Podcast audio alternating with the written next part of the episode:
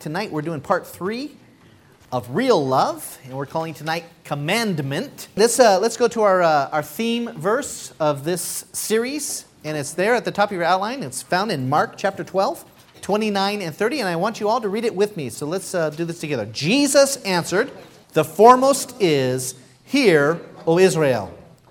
The Lord our God is one Lord, and you shall love the Lord your God with all your heart, with all your soul, with all your mind, and with all your strength. The second is this you shall love your neighbor as yourself. There is no great other commandment greater than these. And this, uh, this is identified as the great commandment. In fact, all of, all of uh, uh, what we do around here as a church is based on this, the Great Commandment, and what's also called the Great Commission. The Great Commission is found in Matthew. When Jesus was just about to ascend back into heaven, he gave the Great Commission, and this is where he said, Go into all the world and make disciples, teaching them to observe all that I have commanded you, baptizing them in the name of the Father, the Son, and the Holy Spirit, and lo, I'm with you to the end of the age. That is the Great Commission. That was when Jesus, as he was bodily leaving the planet, he, his promise was that my spirit would come and fill your hearts, and that you would be the expression. You would be the body of Christ. You'd be the life of Christ. You'd be the, the living expression of God on the earth as the body of Christ. That's the Great Commission. But this is the Great Commandment. And this, this is the commandment that deals with the internal, the mechanism of our heart, our mind, our soul the very core of who we are, our strength. And the expression of our intimacy, our, our commitment, our dedication, our, our surrender to God in love is the way that we express that which He's given us, His very life, His very nature, to one another. And that's how we love one another as neighbor as ourselves. And this was this was this what God, what Jesus pulled from here, what Jesus declared here, Hear, O Israel. We, as we've talked through this series, was actually pulled from different places of the Old Testament. One portion of it was, was pulled from the, uh, from the giving of the law in Deuteronomy, where, where God wanted the people to know that He is one and that there's a unity of His people, that there's one God. There isn't, there isn't what the, the nations were, were uh, obsessed with worshiping false gods and false idols and, and multitudes of gods. And, and God wanted to make them realize there's only one source. There's one Lord, there's one Creator, and, and get in alignment with who He is. Hear it, know it, believe it, receive it. There is one Lord. And that our response to who He is needs to be a response of love with every aspect of who we are. Everything within us, we are, are to love Him. Okay, so that was, that was found in Deuteronomy when we studied that. And then the second part of this was found as an obscure last phrase within a long list of, of uh, commandments uh, in Leviticus about how the people were to conduct their, uh, their lives and how they were to treat one another. And at the kind of the end of this, this long um, uh, uh, discussion, or this commandment from the Lord, he says, and you're to love your neighbors yourself. And all through that, throughout these commandments, he kept saying, I am the Lord and, and, he, and he prefaced it, You shall be holy. You, should, you shall reflect the nature of who I am. I'm the Lord. I'm your Lord. And I want you to, I want you to have my attitude about other people, the same attitude that I have. And I want you to love them as you would love yourself. So if, if, you, if you were not going to abuse yourself, you're not going to uh, harm yourself, you're not going to uh, deprive yourself, if you're, you're going to uh, you know, just have a natural inclination to, to care for, for your own life, preserve your own life, you should, you should look at others with, that, with no less of a care. Because what he's trying to teach us was that he is one, and then we enter into unity with him. There's also a unity among all mankind. And that we, we are not to see one another as foreigners, as less than, as different than, but that, even those that we hadn't even, hadn't even met yet, you know, he talked about, you know, when you have crops, Don't, don't go and pick every last grape or every last head of grain. Leave some on the fringes of your crops. Leave some for those that would come by who are poor or needy or, or hungry. Just be conscientious that there are others around you that you should always just leave a little bit on the table. Just leave something behind and, and, and be careful for one another. And this was the command. Now, this command was an ancient command. By the time Jesus showed around, showed up, this, this command, in terms of the word of this, was thousands of years old in terms of uh, the experience of God's people on the earth, okay? But there came a, came a moment in Jesus' journey with his disciples where the night came where it was the celebration of Passover.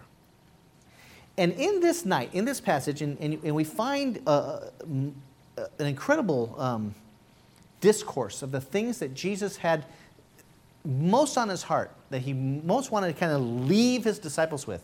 You find it in the Gospel of John in chapter 13, 14, 15, 16, and then chapter 17 is, is the prayer that he prayed uh, as part of his prayer in the Garden of Gethsemane just before the, the, uh, the soldiers came to take him away. And in John chapter 15, Jesus made this statement. I'm, I'm sorry, John chapter 13. And so here, here's the first, first scripture on our outlines tonight. He said, A new commandment I give you that you love one another, even as I have loved you that you also love one another. By this, all men will know that you are my disciples, if you have love for one another. In that same night, John chapter 15, Jesus says this Just as the Father has loved me, I have also loved you abide in my love. That's, that word abide means to stay or to live, remain in my love. If you keep my commandments, you will abide in my love, just as I've kept my Father's commandments and abide in his love. These things I have spoken to you so that my joy may be in you, and that your joy may be made full. This is my commandment. And he says it again that you love one another just as I have loved you. Greater love has no one than this that one lay down his life for his friends. Now, I want you to look at that. Jesus says, I'm giving you a new commandment. But he had already established what the greatest commandment was. It's what we already read.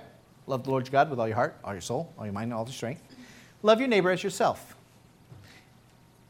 He had already established that. I'm sure he had, he had drilled that into their hearts, into their minds several times. Anytime any uh, scribe or Pharisee or teacher of the law said, you know, okay, what's the greatest commandment? Jesus always, always, the answer was always the same. So what's so new about this new commandment?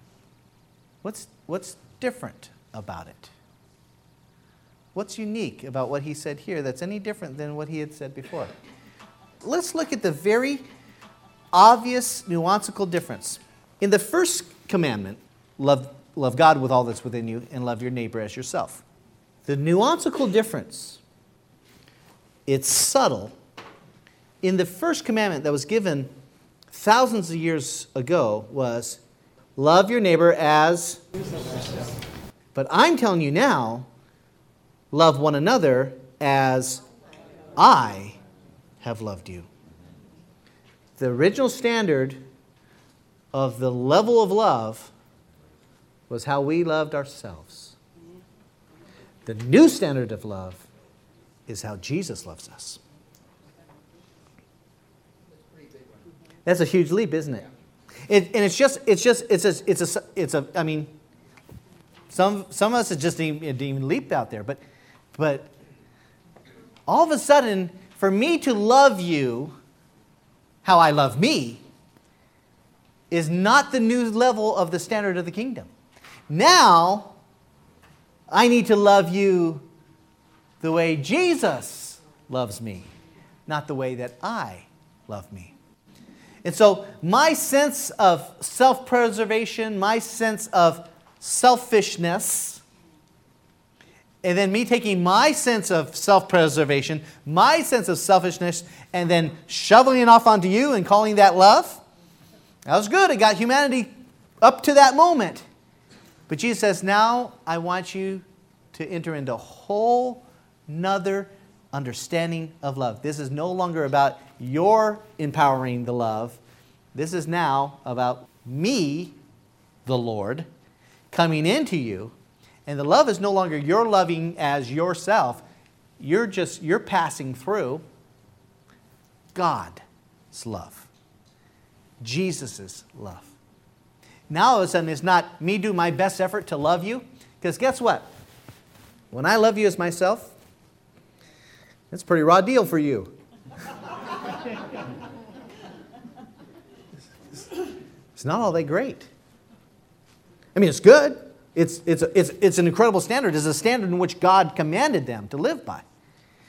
But Jesus says, I have come and I'm, I'm going to do something that is so radical. It's not about, is no, because he, he was changing everything about humanity. Because no longer was about man trying to live up to God's laws, falling short and offering a sacrifice and then doing it again and doing it again. He says, now I'm going to take the sin away and I'm going to put myself inside of you. And so now, no longer is, is it going to be your best effort to love. Now it's going to be God powered love. Isn't that cool? This is his new commandment. We called it commandment because he is the king. He is the Lord of the universe. He is the King of Kings. Like I've said, He's the King of Kings. He's not Burger King. We don't get to have it our own way. And when He commands, when God words, it becomes. It's no different than when He said, Let there be light, and there was light. And when He says, Let love now not be based on you doing your best effort to love me and your best effort to love each other how you love yourselves. Now, the new standard of love is I come and I will dwell within you. And your mind and your heart and your soul and your strength becomes the temple, the dwelling place, the abiding presence of the Almighty God. And because God is love, and who I am will now come and live inside you, now that what comes out of you is me. And what comes out of you is love. So now I don't need to try to love you as I love myself. Now, the love that I love you with is the love that I've received. It's not love I'm trying to generate, love I'm trying to conjure up, I'm trying to feel. This is not a feeling anymore. This is something that's beyond me. It's beyond my best effort. And that's really pretty great because my best effort can fail. But God never fails. His love is perfect. His love is all powerful, all enduring. The trick now is for me to get out of the way for me to let Him be Himself in me. And that's where the sacrifice comes in. I, I, gotta, I, gotta, I gotta lay down my own agenda, my own pride, my own selfishness. I've got to stop trying to love you by how I feel it's best for you. And I got to stop making, making sure it goes through the filter of, well, I'm to love you as I love myself. I'm sure I'm to take off all the best part of it first and give you what's left over. I'm going to suck it dry and then just kind of throw you the crumbs of my love. No, now, it, now it, it's, it's, a, it's an absolute complete pass through. And the mindset of my life is I don't just live for myself, my life is yours. And that which God has given me, that's who God is in me, That's how Jesus loved me. He gave his everything. And he didn't let anything, anything remain that would separate me and him. He took all the barriers away. He poured his very life into me. And that means that if I'm going to obey him, and I'm going to abide in the essence of his word, of his command, of who he is, of his love, then I, I don't have the right to measure it out. I'll love you if. I love you because. I love you. No qualifications whatsoever. It's complete, self sacrificed, unconditional, sacrificial, God empowered, not me empowered, pure, true, real love. And that's his new commandment. He says, This is how they're going to know you're my disciples. That you just that this thing is just flowing one to another. Isn't and and the, it's going to take the world, and every time they see this happen, they're going to go, What is that? They're not loving each other based on any of the things that we call love. They're, they're just giving their lives for each other. Not based on how much money they have, what they look like, their, their status, or their lack thereof. They see one another as, as much as them as they are. You're just as much a part of me as I am. And you're a part of me too. And I'm not just loving you just as myself. No, now I have, I have been, not based on my qualification, I have just received God. And now I can do no less than just give you all of God that's in me. I love you as He has loved me. Isn't that neat? Yes, sister. You bet. That's supernatural. And Yes, it's spirit. It's all spirit. so It's not. How, as we as human beings, can you do this? Get out of the way. Yeah, Terry. It's Get out of the way is easy to say. That's words. Mm-hmm. How do you do it? Get out of the way. here's the trick, Terry, and you're you're not going to like this answer. Get out of the way. Mm, no, no. You you, you said that's Triton, so I'm I'm going to say it in a different way. You don't do it. You respond to it. You obey it. Uh, the, the, the power of it, the perfection of it, the, the, the exchange of it, the happening of it isn't your effort. It's your believing. This is what we believe. I believe. I trust, Lord. I, I've never seen you. You're invisible to me, but your word says that if I believe on your name, if I believe what you did on the cross of Calvary, you will come and live within me. And what that is, that spirit, that life that's within me, is now no longer just me trying. It's you living your life in me, you living your life through me. Okay? So, now, when you walk through the door and you give me a hug and we, our lives exchange with one another, I'm not just receiving Terry, I'm receiving Christ through you. You're loving me. Not because of what I look like, what I did for you, what I didn't do for you. You're just showing up and you're just making yourself available to be a vessel of whatever it is that God wants to say through you, do through you, express through you, even if you don't even say anything, just you're showing up. You're going to believe God is going to God Himself through you. That's how it happens. You get, you get yourself out of the way. We don't do it, He does it through us. And that's how we love as Jesus loved us. And, and when, we see, uh, when we see someone, God knows. And you can meet someone for the very first time, and you can know nothing about them.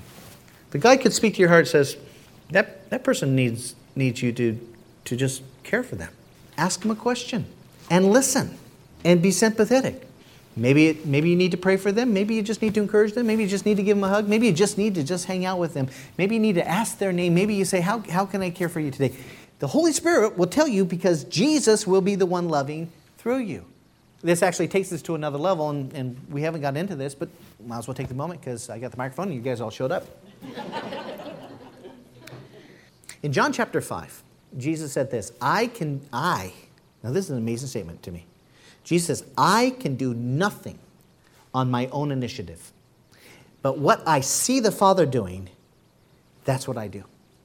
Now imagine this. This is Jesus Christ, the Son of God. If anybody can do anything and do it perfectly how God would do it, it was Jesus. Jesus, Jesus could say, I'm going to try that out. And it's God doing it. And it will be perfect. But he but his own confession, his own testimony about his own life is I, me, can do nothing on my own initiative. I only do what God is doing, what the Father is doing. And whatever I perceive what the Father is doing, that's what I do. I only say what I perceive the Father is saying. Okay? Now, this, this is so foreign to our thinking, but, but that's how Jesus loved us. That's how Jesus, that's what Jesus' example was. So, okay, so now I step in the same thing. All right, let me not just think about what I think is a good idea of what I think that person needs, loving them as I would love myself. Father, how would you love them? And I'm going to take the risk to respond and to obey that and do that.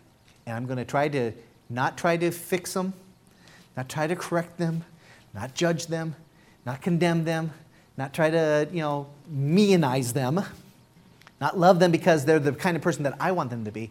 I'm going to love them for who they are, where they are, as they are, because that's how Jesus loves me every single time. And every time I fall short, I ask His forgiveness. Does He argue with me? Does He debate with me? Does He negotiate with me? No, it's, it's already been extended to me before I even ask. And that should be, we should know that every single time a new person comes into your life, you already love them completely unconditionally before they've ever said a word to you, before they've ever done a thing for you. They don't have to prove themselves qualified. You already love them. Not because you love them, because Jesus, you know Jesus is already loving them. He already wants to embrace them and care for them and give his life for them and let them come into the fullness of who he is. And all I know is that he's decided to put that, that power, that love, that, that character in me. And so it's not me showing up and doing it, it's Hi, I'd like to uh, meet you. My name is Jeffrey Christ. Not because I am my own Christ, because Christ, the Christ, lives in me. No longer I live, but Him living through me. Now, I would not be so presumptive to say that because people would be weirded out that. But my mindset is whenever I talk to anybody, whenever I greet anybody, whenever I show up to someone who I've known a long, long time and maybe they've done me some really bad things, I have no other option but to Christ them, to God them, to love them. That's real love. Any other kind of love is not real love. It's self love, it's, it's artificial love, it's carnal love, it's uh, you know, sexual love, you know, even, even phileo, friendship love. It's good, it's great, but it's not Christ love, which has no qualifications whatsoever. This is what all Christians have to, have to wrangle with this. We all have to come to a moment boy, am I going to really believe this? Am I going to become this? Am I going to live this way? Well, Jesus says, if I do this, then I'm really his disciple. I really am becoming like Christ. I really am learning of him. I really am being what he's called me to be. Yeah. Yeah, I was just thinking, it's just um, simply saying, Lord, I can't. I can't person, do this. But I'm willing, and I ask that you would love this person. You love them through me. through me. Exactly right. Yeah, I think we have to ask him and we have to admit that we can't, and people that treat us wrong, I think he wants us to be honest and say, Lord, I don't like that person. I don't like the way they're treating me. I don't like what they're doing. But Lord, I know you love them and you died for them, and I'm willing to let you love that person through me and lay my feelings aside. That's absolutely correct.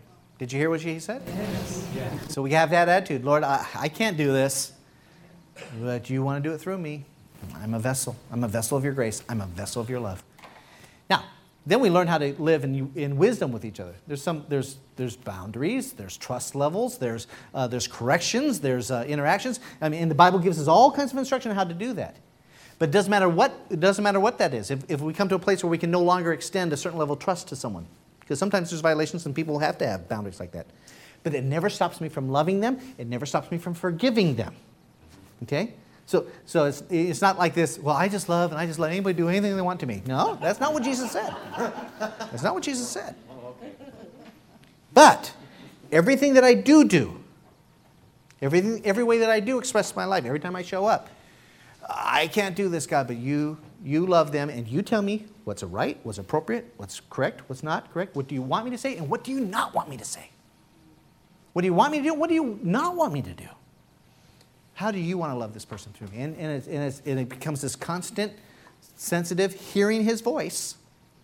And, and that's why we're in this word. The more I read it, and more I'm mirroring that word that's in me, the more I can recognize his voice when he speaks into my heart and my mind. And so I know, because I know, I know his voice because I, because I can validate it through his written word. And I experience it through living it in a life of love. Okay, let's, let's, now let's move on. Thanks for your questions and your observations. This is, this is really rich. 1 John 3 11. Last week we looked at 1 John chapter 4. Now we're going to go back up one chapter. And uh, remember, we talked about John. This is the same John that everything we've read tonight is from the same uh, apostle, this, uh, this apostle of love. He says, For this is the message which you have heard from the beginning, that we should love one another. And he's hearkening back to what Jesus told them that night before he went to the cross.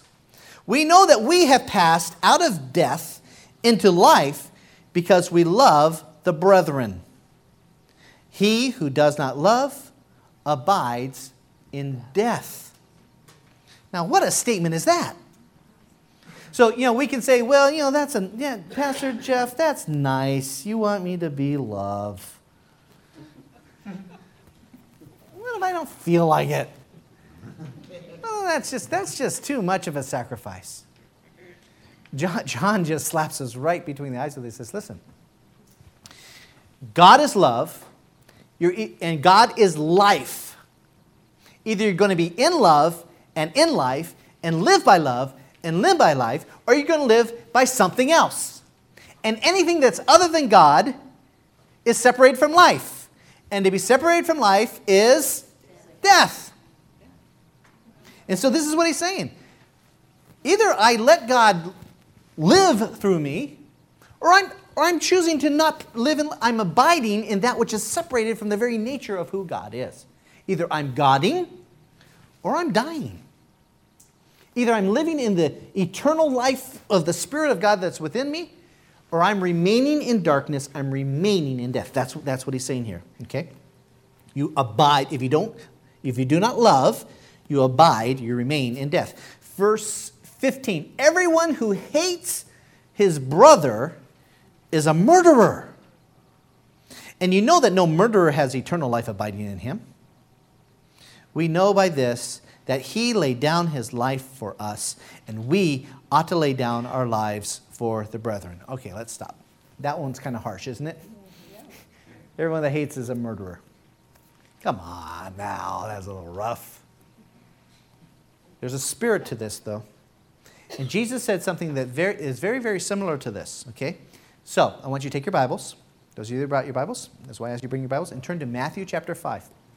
And we're going to insert a little, little understanding into that, into that statement. Everyone who hates his brother is a murderer.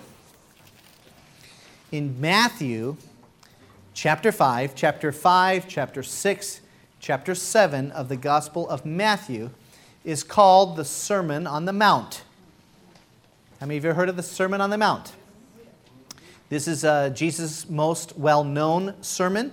It was a discourse. It wasn't a sermon in what we would commonly think of a sermon. You know, I mean, it's not like he handed out notes and outlines and, and everybody turned to their scrolls. Uh, and we call it Sermon on the Mount. You get the impression that he climbed up way high up in a mountain somewhere. Actually, it probably would have been more accurate to describe it as the, the discourse on a hill. He, uh, he, was, he was sitting in, a, in kind of a, in a area of, of gentle rolling hills. It'd be like if we went out to this, you know, this area out here where there's, you know, kind of a grassy area, and, and his disciples gathered around him. And he began to discuss or to reveal the principles, the, the mindset, the context of the gospel of the kingdom of God. And in much of this discourse, in, in, certainly in this portion in chapter 5, in the beginning part of his discourse, after he gave what we call the Beatitudes, okay, the attitudes of the kingdom, he began to take the Ten Commandments. He began to take the basis of the law of the nation and he brought a, um, not, not a change, not a refute, not a dispute, but a deeper level to them. So just like when Jesus says, the law has always been love your neighbor as yourself, but I'm giving you a new commandment. I want you not to love your neighbor just as yourself. You need to do that, but, but even more than that, now I want you to love your neighbor as I've loved you. Okay? This was always Jesus' pattern, and he did the same thing in the Sermon on the Mount. He says, the Bible, the Word of God says, an eye for an eye, a tooth for a tooth. And that was basically a, a commandment. You know, uh, justice should be, should be meted out. If someone steals something, takes something, robs you of something, uh, injures you in a certain way, justice would be meted out that, they, that, that when it's paid back to them, they should, they should suffer the same degree of, of what you lost no more than what no more than what they took from you. It's an eye for an eye not two eyes for an eye. You know it's not like because that was that's kind of mankind's thing. Okay you hurt me you hurt me bad i'll hurt you twice as bad. You know that's kind of how mankind was in there. And god was was bringing a cessation to that. He says yes there needs to be judgment. Yes there needs to be justice but it's equal okay? If if they take one from you, then one is taken from them, kind of thing. And he says, and Jesus, Jesus was saying, this was the law. This is how you've governed your lives all these generations, all these centuries as, as a nation, and this is what you teach you that. But I say to you, and, and then he, he would say, I want to go beyond just your behavior. I want to go beyond your actions. I want to go beyond the externals of how you just do it by the letter of do this legalistically. I want to delve deeper into the way that you think about this. I want to get into your hearts and I want to get into the motivation. I want to get into the reason why you do what you do to each other, and I want you to fix that. I want you to let God come in and repair your hearts, not just uh, uh, cause you to conduct yourselves in certain ways. Does that make sense what I'm saying? Okay? And I, and I don't want, obviously, I don't want to teach the Sermon on the Mount tonight, but but I do want us to pull out because, because of this one thing where it says, everyone who hates his brother is a murderer. That sounds so harsh, but look what Jesus said in Matthew chapter 5, verse 21 and verse 22. Jesus says, You have heard that the ancients were told, You shall not commit murder. How many of you know that's part of the Ten Commandments? You should not commit murder. This, was, this is baseline God's commandments to people. Now, this, this, is, this was, was not a hard one for people to, to embrace. It wasn't like when God says, Thou shalt not murder, uh, everybody heard this one, Oh no! We got to stop killing each other? I mean, I would think across this planet, even those who have never even heard the Word of God, they probably uh, generally think, you know, it's probably a pretty good idea for you not to just walk up to a stranger and stick a knife in their back, take their life from them. It's just no way for, it's not, it's completely, it's just it's not polite.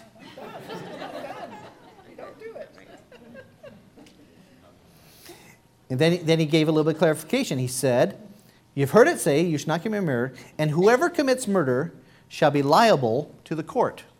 Okay? So if you murder someone and people see it and they know that you did, you're going to be tried over it. There's going to be a judgment. You don't get away with it. People don't just go through the land killing people. In fact, if, you know, with those kind of things, we go hunt those kind of people down, we catch them, and we, and we try them. And you're liable before the court. Good civil justice, good human interaction, good healthy law. Okay? You're going to murder someone, you're going to, go, you're going to be put on trial for it. Okay? Jesus takes this, kicks it up a notch. He says, Okay. But I say to you that everyone who is angry with his brother shall be guilty before the court. Whoa! That's a little bit of a leap, isn't it? You kill someone, you're guilty before the court. Okay, I, I can see that. But angry? Yeah. Come on, Lord. Got me some slack. Angry? Okay? He doesn't stop there. And whoever shall say to his brother, Raca, shall be guilty before the Supreme Court. Kicks it up even a higher notch. And whoever shall say, You fool, shall be guilty enough to go into the fiery hell. Most of us hear Jesus say that and say, well, he just must be teaching one of those parables. He can't really mean what he's saying, right? Well, let's, let's just move on. What else, what else you got, Jesus? What else you got that bag of tricks of yours?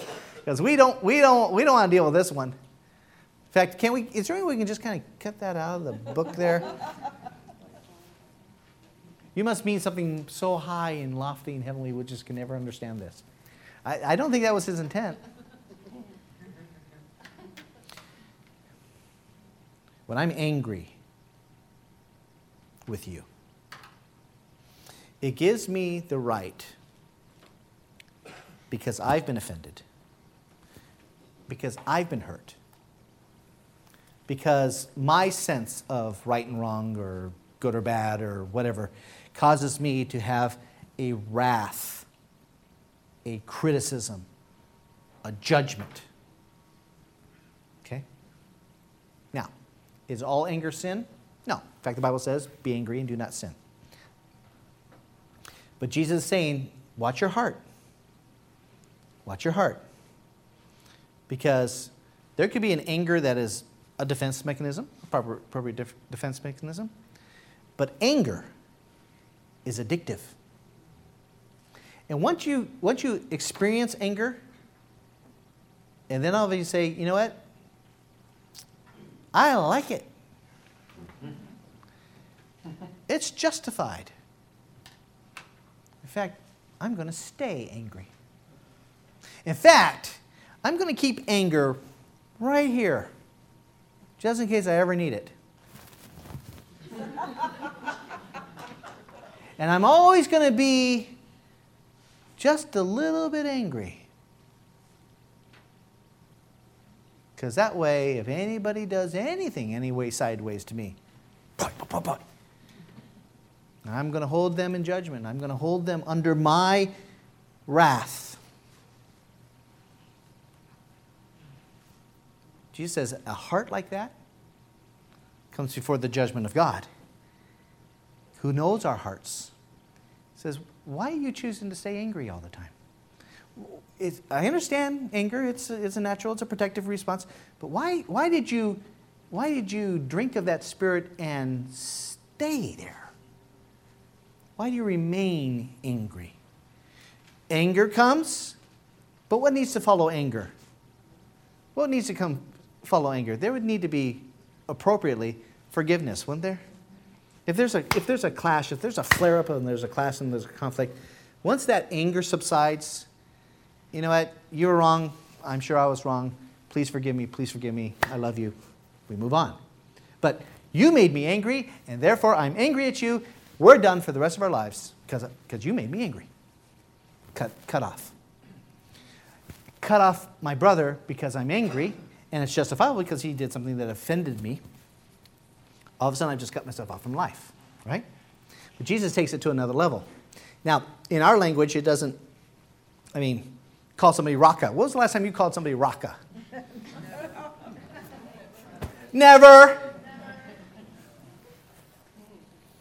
But in that culture, in that language, to say Raca, what it meant was, you're nothing. The word means empty. You're void. As far as I'm concerned, you don't exist. You're nothing to me. You have no value to my life.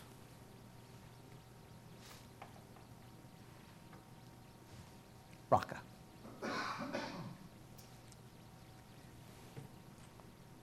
How dare we?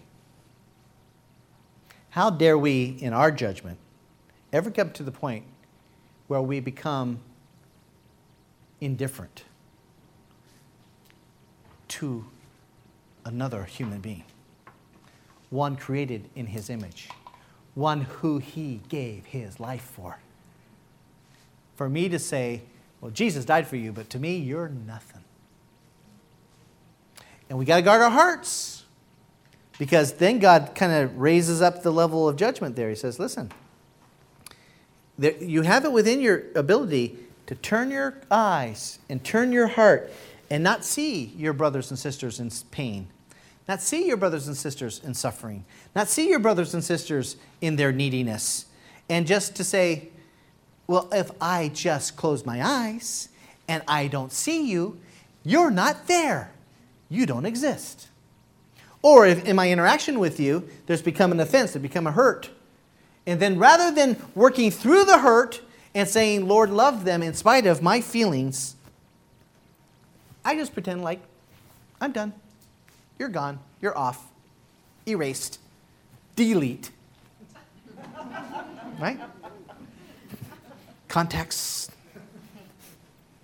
Offender. Delete. Raca. Gone. Empty. Gone. Don't exist to me. You, you mean nothing to me. Jesus says, anger, be careful. Because that, that can bring you to a place of judgment before God. Completely voiding out the value of another person, Supreme Court. But if you say, fool, now you're, now you're dealing with, with hellfire kind of judgment. Fool is would be another word for it, and a word that we don't use much would be insipid. Um, not fool like fooling around.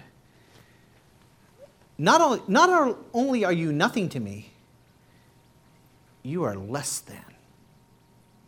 You're less than human. You're less than valuable. I despise you. I have contempt for you.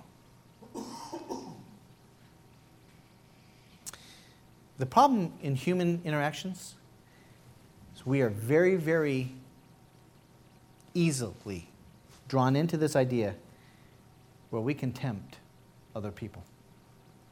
We call them names, we demean them, we dehumanize them. And I, I, would, I would think it wouldn't, I wouldn't have to scratch too far. Every single one of us in this room, at one time or another, someone on the playground or in the office or in the home or sometime in your life, someone in their own way called you a dirty name, called you a fool, called you a bozo. That's what they called me. It does more than, than hurt the body, it destroys our soul, it kills our spirit. There's a psychological identity damage when we are held in contempt by other human beings. We are designed to be accepted, to be embraced, to be members of one another. And when we don't even allow that to happen, not because we've just voided them out, but because we've said, You are not even worthy of my care, we have committed murder of who they really are. See, I can kill your body, that's temporary. If I kill your spirit, I kill your soul, I've killed the eternal person within you. If I am to be the light of the world, the salt of the earth, this is what Jesus had said just before. You are the salt of the earth. You are the light of the world. If, I'm, if I am to be the, the expression of God's accepting, forgiving, unconditional love to other people, and I'm saying that they're nothing, or worse, that they're a fool, that they're in contempt in my eyes, I have shut them off from receiving, at, in any way, shape, or form, the Father's heart towards them. I can't love someone and hate them at the same time. So for me to hate, despise, demean, devalue, I might as well kill them. And this is what John's saying. If you hate your brother, you've committed murder. Not physical murder, soul murder, identity murder, relationship murder. You've, you've, just, you've, just, you've just severed the very, the very flow of love, you've severed the flow of life. You've created death for yourself. For yourself. Because you can't love and hate at the same time. Does that make sense? So we can say, man, that seems so harsh. But in the heart of the Father, this is very harsh. how we view one another, how we care for, how we love, how we God, how we Christ, how we interact with each other, as far as God is concerned, this is a matter of life and death. It's the most important thing about you. Not how much money you have, not what you look like, not what you do for your living. How do you love? How do you God? How do you Christ? Are you a life giving source? He laid down his life for us.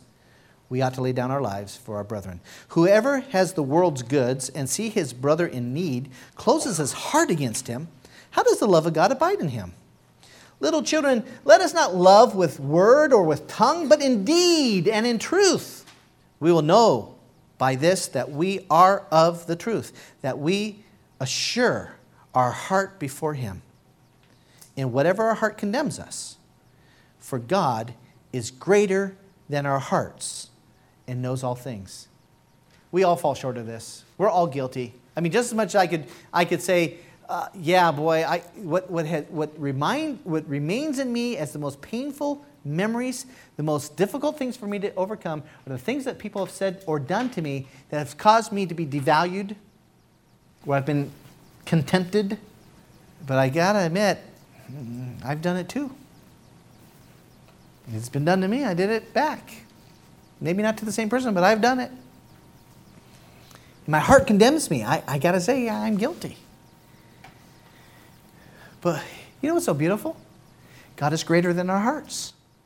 And even though we're flawed vessels of love, His love is greater than our flaw.